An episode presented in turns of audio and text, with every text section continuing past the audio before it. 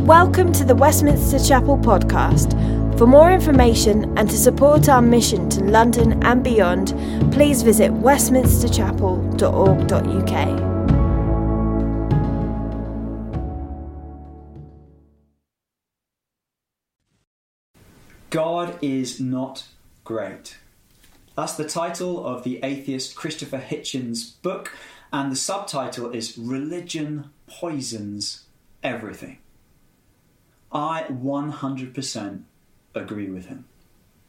Hi, my name is Howard. It's my privilege to lead Westminster Chapel. Thank you so much for joining us online. How on earth could I agree with him, right? Well, that's because I believe that Christianity is so different from all the other religions of the world. It's unfair, really, these days to almost call it or treat it like just those other religions. And the God that Hitchens portrays, well, that, that is not, not the God that I personally worship.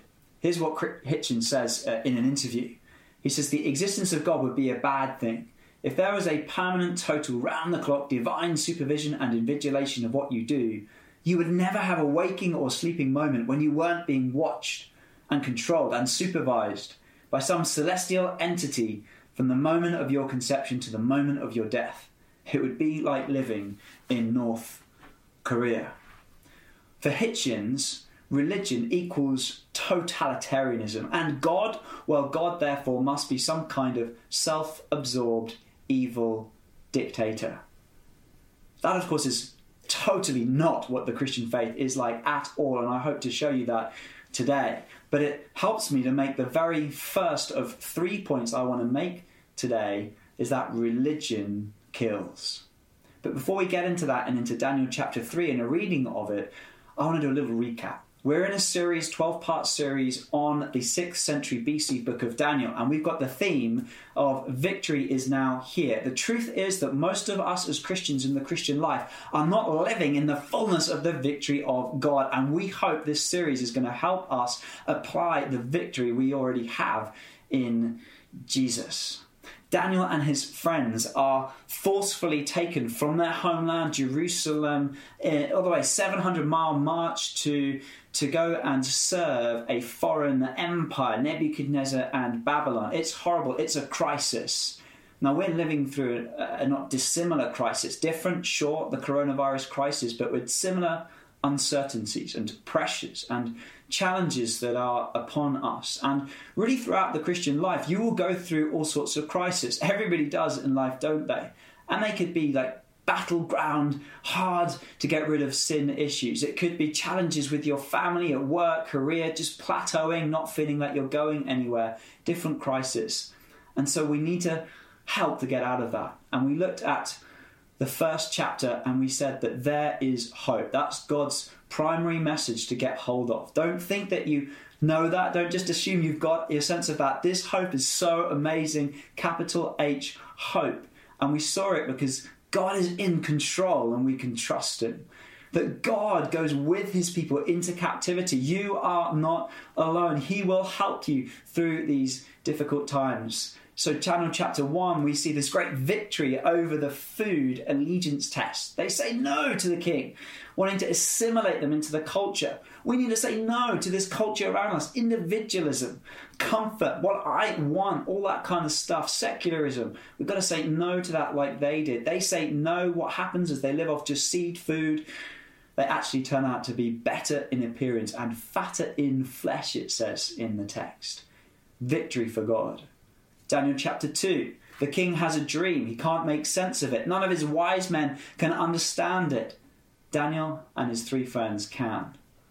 Another victory. I make that so far God 2, Babylon 0. So now we get to chapter 3. Let's have it read, at least the first part of it, to us. Daniel chapter 3, verses 1 to 12. The image of gold and the blazing furnace. King Nebuchadnezzar made an image of gold, sixty cubits high and six cubits wide, and set it up on the plain of Dura, in the province of Babylon. He then summoned the satraps, prefects, governors, advisers, treasurers, judges, magistrates, and all the other provincial officials to come to the dedication of the image he had set up. So the satraps, prefects, governors, advisors, treasurers, judges, magistrates, and all the other provincial officials assembled for the dedication of the image that King Nebuchadnezzar had set up, and they stood before it. Then the herald loudly proclaimed, Nations and peoples of every language, this is what you're commanded to do. As soon as you hear the sound of the horn, flute, zither, lyre, harp, pipe, and all kinds of music, you must fall down and worship the image of gold that King Nebuchadnezzar has set up. Whoever does not fall down and worship will immediately be thrown into a blazing furnace. Therefore, as soon as they heard the sound of the horn, flute, zither, lyre, harp, and all kinds of music, all the nations and peoples of every language fell down and worshipped the image of gold that King Nebuchadnezzar has set up. At this time, some astrologers came forward and denounced the Jews. They said to the king Nebuchadnezzar, May the king live forever. Your Majesty has issued a decree that everyone who hears the sound of the horn, flute, zither, lyre, harp, pipe, and all kinds of music must fall down and worship the image of gold. And that whoever does not fall down and worship will be thrown into a blazing furnace. But there are some Jews whom you have set over the affairs of the province of Babylon, Shadrach, Meshach, and Abednego, who pay no attention to you, Your Majesty. They serve, they neither serve your gods nor worship the image of gold you have set up. About 17 years has gone by between chapters 2 and chapter 3. Nebuchadnezzar has this dream in chapter 2, doesn't he? That he is going to be one of four kingdoms, and his kingdom is not going to last forever. But he will be the head, the gold, if you like, the representative of that. That was what Babylon will be before these other kingdoms come. And now he's decided he's going to go against that, rebel against that. I'm going to be the one who lives forever. And so he builds a 90 foot statue. We think it's probably of himself for people to come and worship that is gold, very important, from head to toe. This is rebellion. This is, I'm the real authority here. I'm in control, not the true God. Look at verse 2 and 3. Anybody who's everybody has to come down and bow down and worship. We think that was around 300,000 people, maybe including some of the Jews taken captive as well.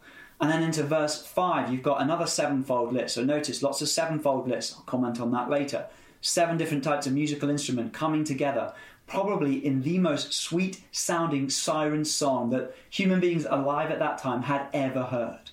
They didn't have the kind of technology that we have today. It'd be easy to be taken in by that. This was impressive, sexy, powerful, amazing, smokescreen like religion. But its underbelly, verse 6, was force. Bow or burn. That's your choice no exceptions, no room for grace. Religion kills. Think back in history, think of the religious, atheist, totalitarian regimes like uh, communism and the millions and millions that it killed. Or of Adolf Hitler, seen as the Messiah, religious like leader of Nazism, fascism, and there's just there's so much suffering that he caused or consider Christianity's own moments of history that we must absolutely lament the Crusades, the Spanish Inquisition. But we must note in doing so that they are expressions of Christianity without Christ. A politicization, if you like, of the Christian faith, where it's had its true central teachings, its doctrine sucked out of it, particularly salvation by grace, by God's unmerited favour alone. Now, we all struggle, I think, with religion. It's easy to agree with it being kind of a historical problem, but in the present moment, it's hard not to be taken in by it. And if we have to recognize that it's bad killing people out there, but this thing is inside us. There's a bit of Nebuchadnezzar in there somewhere. We want to be in control, we want to be king. All that sort of stuff is there. It's a cinder of evil inside every human being's heart. And if you don't pay attention to it, it's going to blaze and it's going to destroy you. That can be hard to accept right? And I think it's hard to accept because sometimes we're just so caught up with going with the flow of the current kind of religious kind of panoply of gods that we can worship in society that you don't know that you're going with the flow until you stand against it. We get sucked into this kind of religiosity type of worship.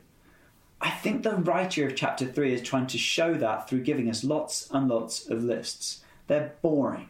They make your brain deliberately go into kind of an autopilot brain deaded mode because that's what religion does. Stops us from thinking, we just go with the flow. Take social media as an example and your phone.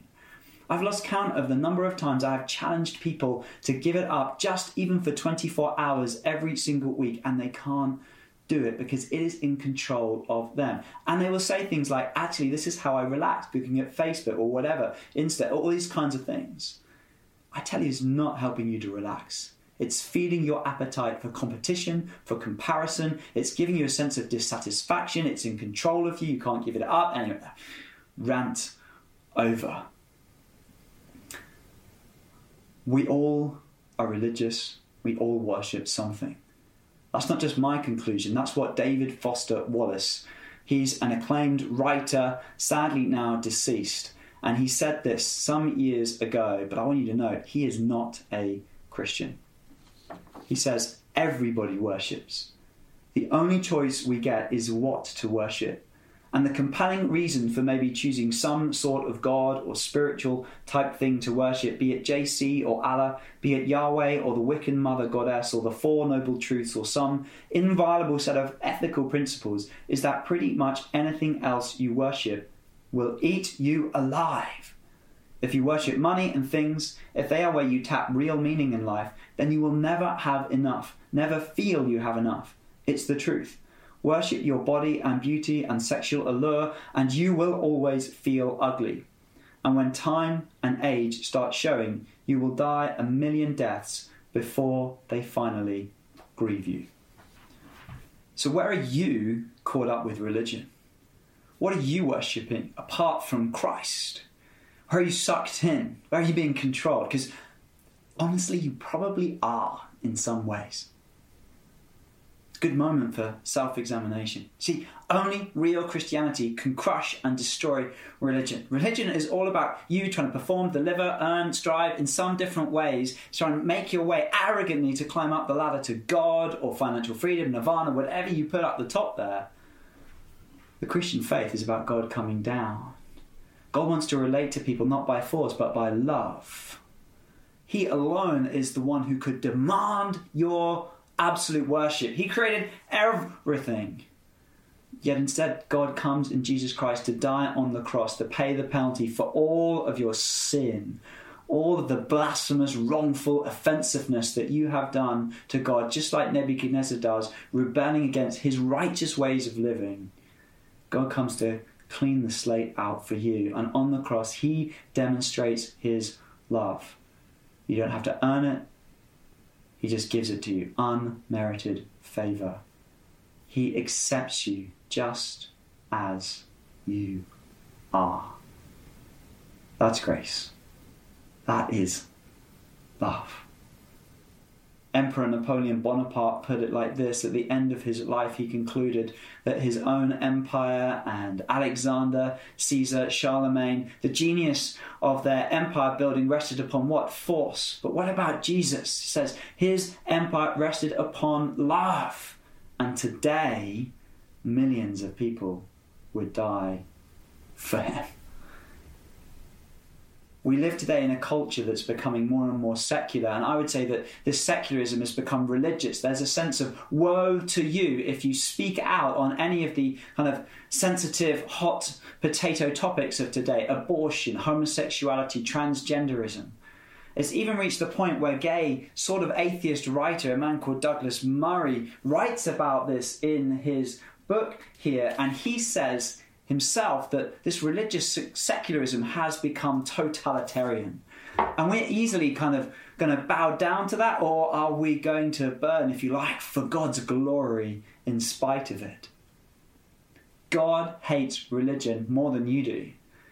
He hates the kind of stuff. He doesn't want you to be controlled and, and oppressed by it out there, but he also hates it in you. That sinful desire to be in control, to be king, to tell people what to do, to have them bow down and worship you, to get their applause and sense of approval. I mean, why can't people relate to you on your terms? It's all about you anyway, isn't it? And all the problems are out there, other people, not, not in here. Ah, how does God root that out in us?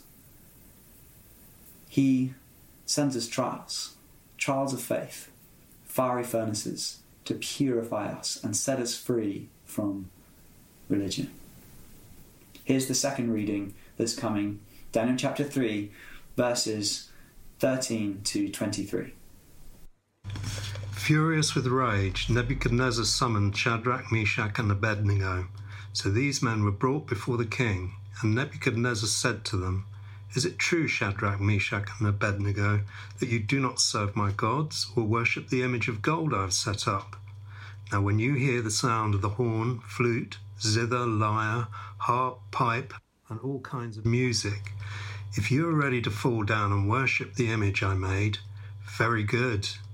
But if you do not worship it, you will be thrown immediately into a blazing furnace.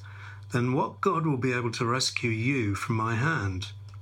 Shadrach, Meshach, and Abednego replied to him, King Nebuchadnezzar, we do not need to defend ourselves before you in this matter. If we are thrown into the blazing furnace, the God we serve is able to deliver us from it, and he will deliver us from your majesty's hand. But even if he does not, we want you to know, your majesty, that we will not serve your gods or worship the image of gold you have set up. Then Nebuchadnezzar was furious with Shadrach, Meshach, and Abednego, and his attitude towards them changed.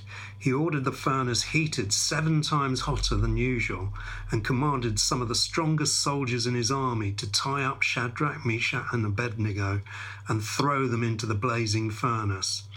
So these men, wearing their robes, trousers, turbans, and other clothes, were bound and thrown into the blazing furnace. The king's command was so urgent and the furnace so hot that the flames of the fire killed the soldiers who took up Shadrach, Meshach, and Abednego, and these three men, firmly tied, fell into the blazing furnace. Furnaces show you where you're really at spiritually. That can be scary, but for us who are Christians, there is now no condemnation in Christ. I sometimes wonder what part do I and other believers not get of Romans chapter 8, verse 1? No, not even a hint. Zero, zip, nada. Absolutely no condemnation whatsoever. Hallelujah. Isn't that amazing? Jesus Christ, God Himself, is condemned on the cross. So by faith in Christ, you cannot be condemned. So, what then is happening in these furnaces and these trials? God isn't condemning you, He's counseling you. They're designed to help you to, to grow. They're designed to purify you, cleanse you of your religious, sinful desires to be in control. They're designed to get you to the end of yourself so that you will trust completely in God. That's what happened for the three in Daniel chapter 3. What could they do to save themselves? They were bound, they were thrown into the furnace. They could do nothing. They had to utterly and completely trust in God. And that kind of trust is built on relationship, on intimacy with God, on, on knowing Him deeply. And they built that up over many, many years. And this trial doesn't come till 20 years into the book of Daniel. And they've had so many difficulties they've had to face over that time that they had grown more and more and more dependent on God. And that's your calling as well. This brings me to another story. Uh, it's about Charles Blondin. He was a famous tightrope walker of old. And he put a tightrope 1,100 feet across Niagara Falls, and he would go across that performing all sorts of tricks. And there's a story told of a time where he's doing all these tricks and he goes and talks to the crowd and he says to the crowd, Who's the greatest tightrope walker in the world? And the crowd say back to him, You are, or You the man, or I don't know, whatever they said back then. And then he says to them, Who could push somebody in a wheelbarrow across this tightrope? They say, You can, you can do anything. Then he says to them, Who will get into the wheelbarrow? Ambivalent silence. You see, their profession didn't match their practice. That can be a challenge in the Christian life too. Maybe it is for you. The story goes on and it says that after a while of silence that, that Blondin's mum came through the crowd, that she got in the, in the wheelbarrow and that she was pushed backwards and forwards along over Niagara Falls with no problem whatsoever. How could she do that? Because she knew and trusted her son. She loved him. That is how I think Shadrach, Meshach, and Abednego were able to get into the fiery furnace, the wheelbarrow, if you like, of faith. Let's look in a bit more detail then how they did that from verses 17 to 18 to help us truly face up to our furnaces, not to run or hide from them, but to dignify them and grow through them. Well, firstly, if we look at these verses, we see that they believe God is able. They say, Ah, God is able to deliver us. This is their response to giant like intimidation from Nebuchadnezzar. He's like the most powerful man in the world. And in verse 15, almost echoing Goliath from a few centuries before, he says, Which God could save you out of my hands? He's like, I'm the most powerful being in existence. You have no hope. Their response is, Our God is able. There's nothing impossible for him. There's nothing too hard for him that he cannot do. He is the creator of the world. That's what they believed. He created ex nihilo, don't you know, out of nothing. That's awesome power and ability. I wonder how do you say the world began? If you're just saying nothing begets something, I think that's logically utterly, well, stupid, really. I believe in the beginning, God, spirit being, creates the world uh, and creates physical matter and brings it into existence. They knew from the creation story the power of God. They knew from the Joseph story, and in many senses, this story that they knew and would have grown up with, they saw themselves reliving in their generation. That God could turn great evil of horrible suffering into tremendous good to bring about great salvation. They knew from the Moses story, God speaking to Moses, through a burning bush, but the bush wasn't consumed. That ah, our God is in control of fire. He doesn't need raw materials to burn. Maybe they won't burn either. And they knew from Moses that God can do amazing things, bring plagues. Hey, he can part an entire sea. God is able. That was their faith. There's nothing too hard, there's nothing too difficult for Him. That's the faith I want you to get hold of at this time because it'll give you courage to face your furnace and to grow through it. Whether that's related to the coronavirus, whether it's a besetting sin that you're struggling with, that you've plateaued with, that you're avoiding dealing with, if you knew the power and the ability of God, wow, it would change how you really live. The size of our view of God is often revealed by our willingness to get into the wheelbarrow of faith. That's the first thing. God is able. The second thing is they knew God is good. They say, He will deliver us. Where does that confidence come from? Well, I think it comes from their knowledge of the scriptures. They would have known the Bible inside and out, and they knew it revealed God as a God who cannot sin, who can do no wrong. Therefore, He is pure, beautiful goodness. They would have known the promises, the good promises of God, and the particular ones that were relevant to them at this time, being preached by people like Isaiah. I think they would have memorized Isaiah chapter 43. When you pass through the rivers, it says. I will be with you. And when you pass, they will not sweep over you. When you walk through the fire, you will not be burned. The flames will not set you ablaze. For I am the Lord your God, the Holy One of Israel, your Saviour. The three saw themselves, I believe, as God's ambassadors to Babylon, fulfilling the Genesis chapter 12 covenant of God's desire to reach people of all nations. And they were remembering, going back of the faithfulness of God towards them. This is a good thing for every Christian to do. They would have looked back at the great victory of chapter 1, the food allegiance test. God had come through, He was good. Chapter 2, God had come through, saved them from death by being helping them to interpret the dream. And they were able to say, Why wouldn't God therefore be good? And faithful to us in this present trial. We want to have as our starting point, He will deliver us because God is good. Isn't that a helpful place to begin? To say, well, why wouldn't God vindicate our witness? Why wouldn't God show Himself strong on our behalf? I wonder how firmly you, right now, are holding on to the goodness of God, are rehearsing his past faithfulness towards you. There is a but coming, isn't there? Now, I generally I like big butts, and I cannot lie. Sorry, awkward Sir Mix-a-Lot reference. I mean by that, I love the big butts of Scripture. Those moments where it's like sin, death, despair, well, but God, and He intervenes, and it's amazing, right? But this is one of those difficult buts. One of those buts that's really hard to, to live out. But if not, we're still willing to be burned for our God, is what they say. Now, I think they could have said, oh, I didn't sign up for this God. I didn't sign up to being taken from you know, my family and my homeland and kind of ripped out of that and deposited into Babylon. That wasn't my choice, God. I, I didn't sign up to be castrated, to have part of my personal sensitive anatomy removed. We think they were probably forced to become eunuchs so that they were kind of safe to serve in the empire.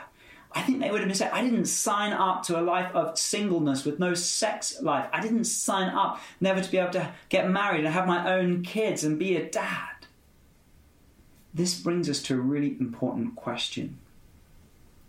What do you like? What happens to your faith when God doesn't give you the life that you want? Maybe right now, and perhaps understandably, you could be saying, God, I didn't sign up for the coronavirus crisis. I didn't sign up to lose my job, to be put on furlough, to have my uh, money and income go down. I didn't sign up to be living in isolation. I didn't sign up not to be able to attend the funeral of somebody that I, I love. I didn't sign up to have my wedding cancelled or put on hold.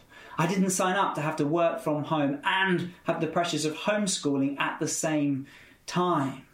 I didn't sign up, I didn't sign up, I didn't sign up to work on the front lines, to have no proper, without any proper PPE protection, and so on. I didn't sign up either, by the way. I actually hate having to watch myself on screen. I'm a hypercritical person who's battled with body dysmorphic disorder. That is not easy. I definitely did not sign up for that. I think I'm much better probably in a, in a live kind of audience situation where I'm able to listen to what the Holy Spirit is doing and respond and, be able to look at people in the eye. I feel like a caged sort of person in this situation. You know, I move around too much, even for this camera that's kind of not able to keep in focus with me. But some say I don't move around enough, and then I have others. You're preaching too much grace, not enough law. There's not enough challenge. It's not as as strong enough. It's not as good for the Christian as the non. And like ah, and I want to approve and and and uh, please all of those people, but I realise I can't. I want to be in control of all of that. My reputation, what I look like in this moment, but I can't. I have to trust that God is. That's what this time is teaching me. My point I'm just trying to make is that no one signed up for this. I should say seriously as well that I'm, I'm not asking your, your encouragement. That would be really nice. Um, maybe your money would be even better.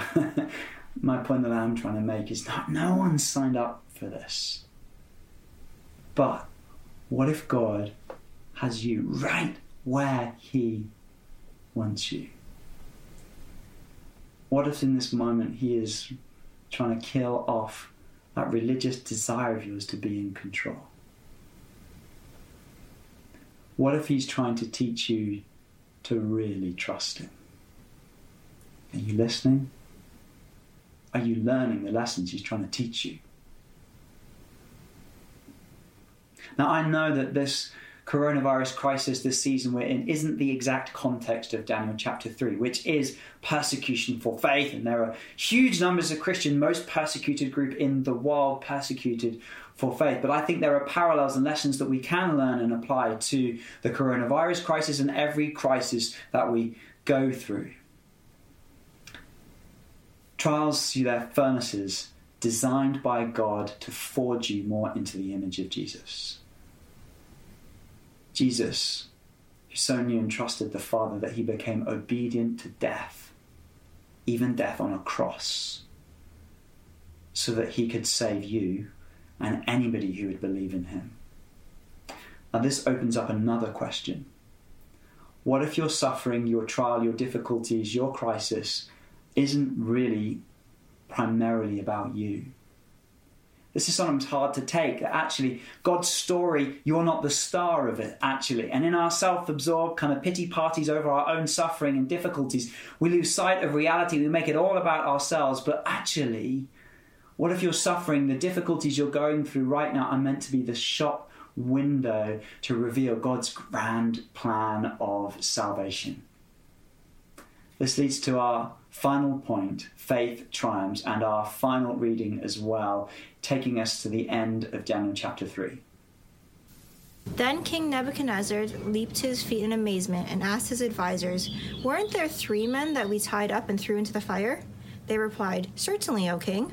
He said, Look, I see four men walking around in the fire, unbound and unharmed, and the fourth looks like a son of the gods. Nebuchadnezzar then approached the opening of the blazing furnace and shouted, Shadrach, Meshach, and Abednego, servants of the Most High God, come out, come here. So Shadrach, Meshach, and Abednego came out of the fire, and the satraps, prefects, governors, and royal advisers crowded around them. They saw that the fire had not harmed their bodies, nor was a hair of their heads singed. Their robes were not scorched, and there was no smell of fire on them. Then Nebuchadnezzar said, Praise be to the God of Shadrach, Meshach, and Abednego, who has sent his angel and rescued his servants. They trusted in him and defied the king's commands, and were willing to give up their lives rather than serve or worship any god except their own God. Therefore, I decree that the people of any nation or language who say anything against the God of Shadrach, Meshach, and Abednego be cut into pieces and their houses be turned into piles of rubble. For no other God can save in this way. Then the king promoted Shadrach, Meshach, and Abednego in the province of Babylon. Faith triumphs because everybody gets to see Jesus. Everybody gets to see God. That's what happened in this 6th century BC barbecue. There is, I believe, I can't quite prove it to you, but there is a theophany, a pre incarnate appearance of the Son of God, Jesus Christ, with them in their furnace, in their suffering, in their trial and difficulty. God shows up in moments in the Old Testament, the commander of the Lord's army to Joshua. He's there, I think, wrestling with Jacob in these moments. It's all a bit mysterious, but here in this furnace, in that moment of need, God is there.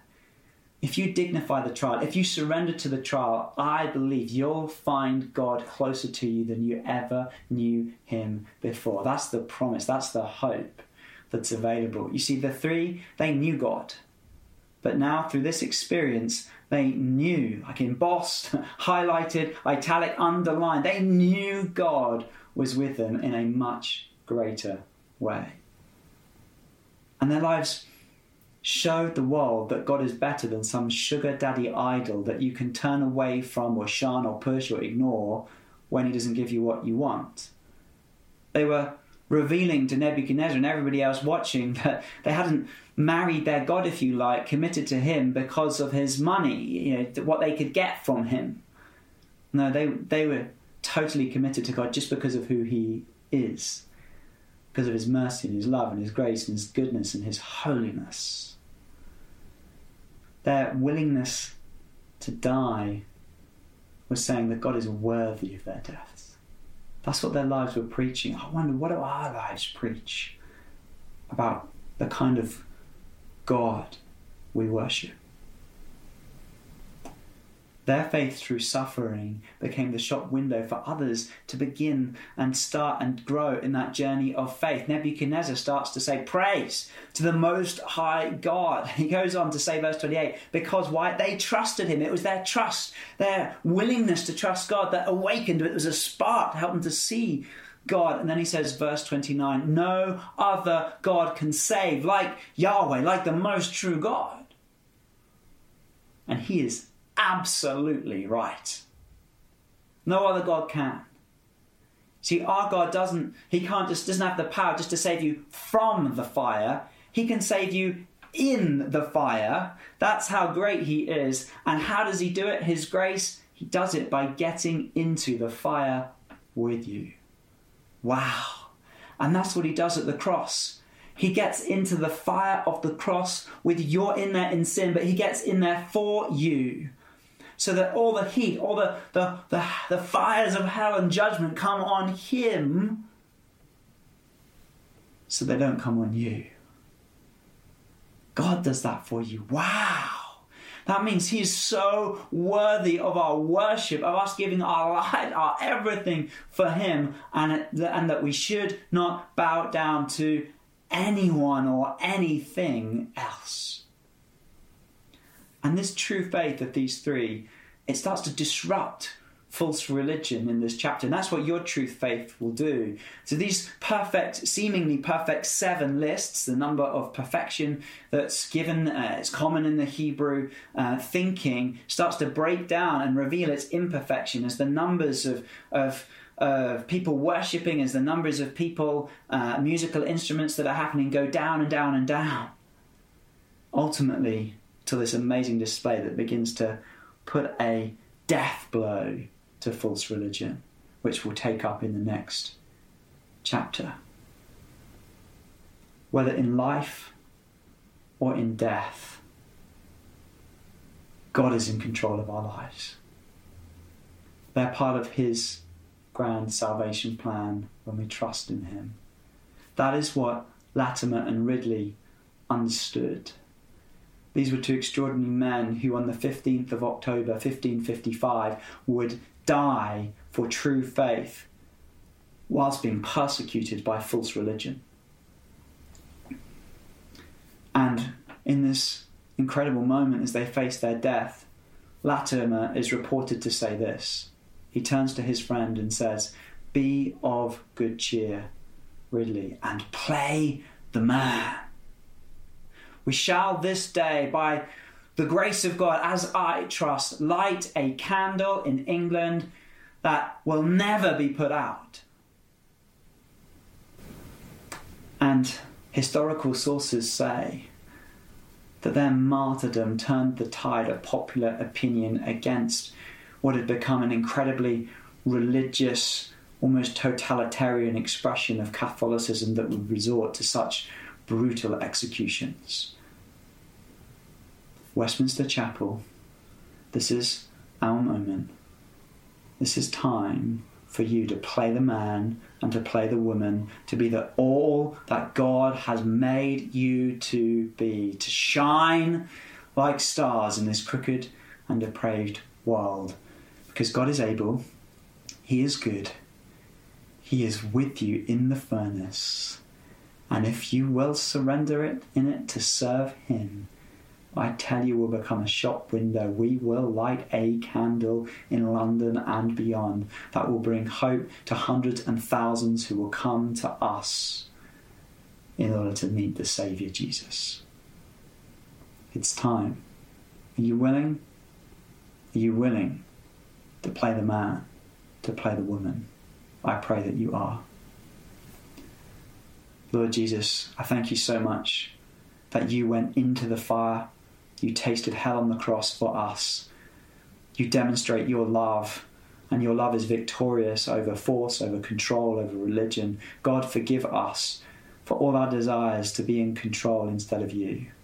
Cleanse us from it now in this moment. Help us to get into the wheelbarrow of faith. Help us to trust you. Help us to know how powerful that you are able, that you are good, Lord, and that you have come for such a time as this to empower your church to be all that you made us to be for your kingdom and for your glory. I pray in Jesus' name. Amen.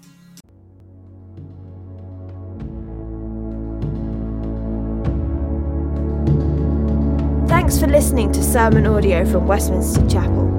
If you'd like to partner with us in making disciples and sharing the gospel, please consider making a one off or regular donation.